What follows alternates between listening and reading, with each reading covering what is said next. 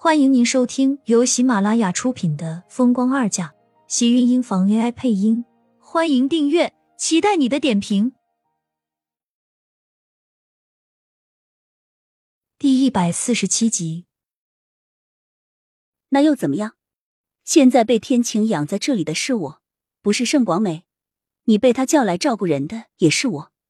你觉得我现在会听你这么两句话，就怕了你和盛广美？怕是你也太好笑了吧？三年前盛广美就没整死我，你以为现在他就能了？没想到苏浅不但没有流露出胆怯害怕，反而一副更加嚣张的样子，让白夕颜更加意外。怕是白小姐想的太天真了吧？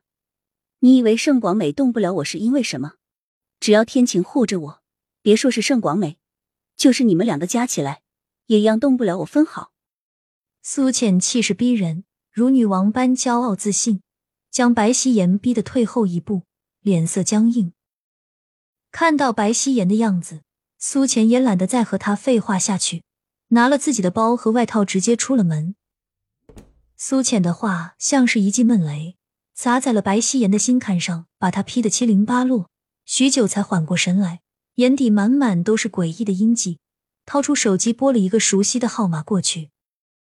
盛广美看到屏幕显示的陌生号码，微微皱了皱眉，在接通时，却是一道男音传来：“你要整治的人现在去了商场，今天是你动手的好机会。”你是谁？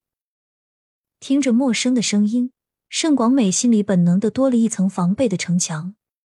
他想要对付苏浅的事情，他只给程逸阳打过电话，而这个声音显然就不是程逸阳的。难道程逸阳把他们之间的事情泄露了？这样一想，盛广美心中一暗，亏他还想事后留他一条命，看来他是想多了。你到底是谁？这么做有什么目的？盛广美握着手机的手明显一紧，眼底闪过一道狠辣，等着电话那头的回答，呼吸也跟着一阵紧致。这个突然冒出来的男人，让他心中的不安在渐渐无限放大。你不用管我是谁，我是谁对你来说一点都不重要。只要你明白，我们之间的目的都是一样的，都是因为那个苏浅。我会给你提供他的行动信息，你们只要照旧做你的事情就好，其他的我一概都不知道。你怎么知道我要对付苏浅那个贱人？提到这个名字，似乎都可以让盛广美恨得牙痒痒。那头的白希颜满意的勾了勾唇角，声音透过无线波，赫然从柔弱的女声变成了一个磁性的男人声音。既然他无权无势动不了苏浅，自然他会想办法让另一个人动手。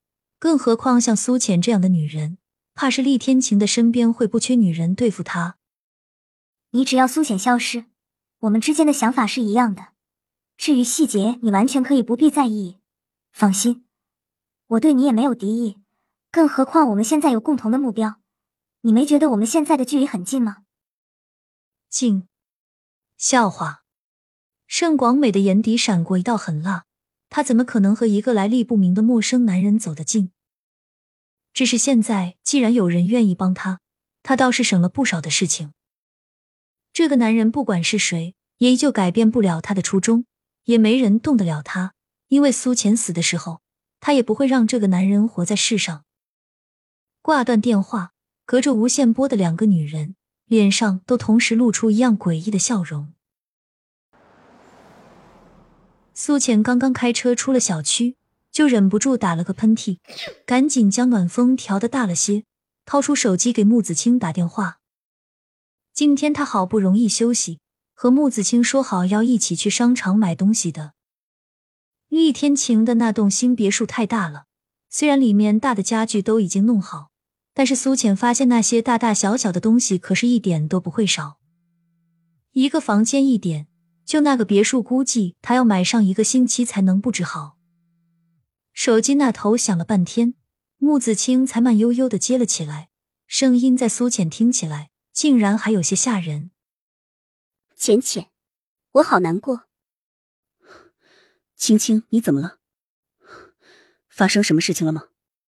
苏浅赶紧将车停在路边。有了上次的教训，她现在开车也是格外小心，虽然知道上次是乔航有意要吓唬他。穆子清的声音很沮丧，让苏浅顿时担心起来。我，我失恋了。失恋？苏浅愣了愣，他什么时候恋爱的，他都不知道，怎么突然间就失恋了？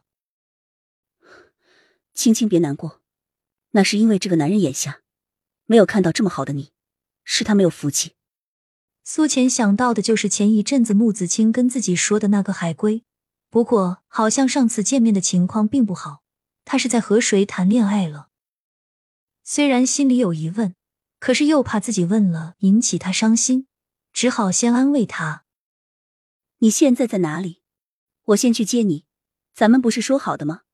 今天你要陪我一起买东西的。”经他一提醒，穆子清似乎才想起来，昨天他是答应来着，可是他没有想到，才一晚上他就失恋了。现在心情跌到了谷底，别说是购物了，就是给他张黑金卡，他都不一定能笑得出来。抽了抽鼻子，嗡声道：“在家，你来吧。那你等我一会儿，我马上就到。”苏浅说完，这才挂了电话，看了眼时间，怕是今天没办法去商场添置新房子里的东西了。给厉天晴发了个信息，苏浅正要启动车子。突然，车屁股后面被一阵外力猛地一撞，车子跟着晃了晃。他刚刚才要启动的车子熄了火。苏浅下意识觉得今天自己真是格外倒霉。要是早知道今天不顺，他就不出来了。怪就怪他嫌白希言太过碍眼，出门走得太急，没有来得及看黄历。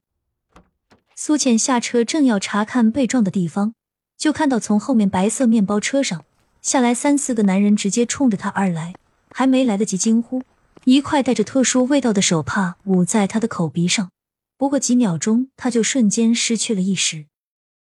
快上车！昏迷前，他只听到有人在他耳边低低呼了一声，这声音好熟悉，可是是谁，却已经不由得他想了。亲们，本集精彩内容就到这里了，下集更精彩，记得关注、点赞、收藏三连哦！爱你。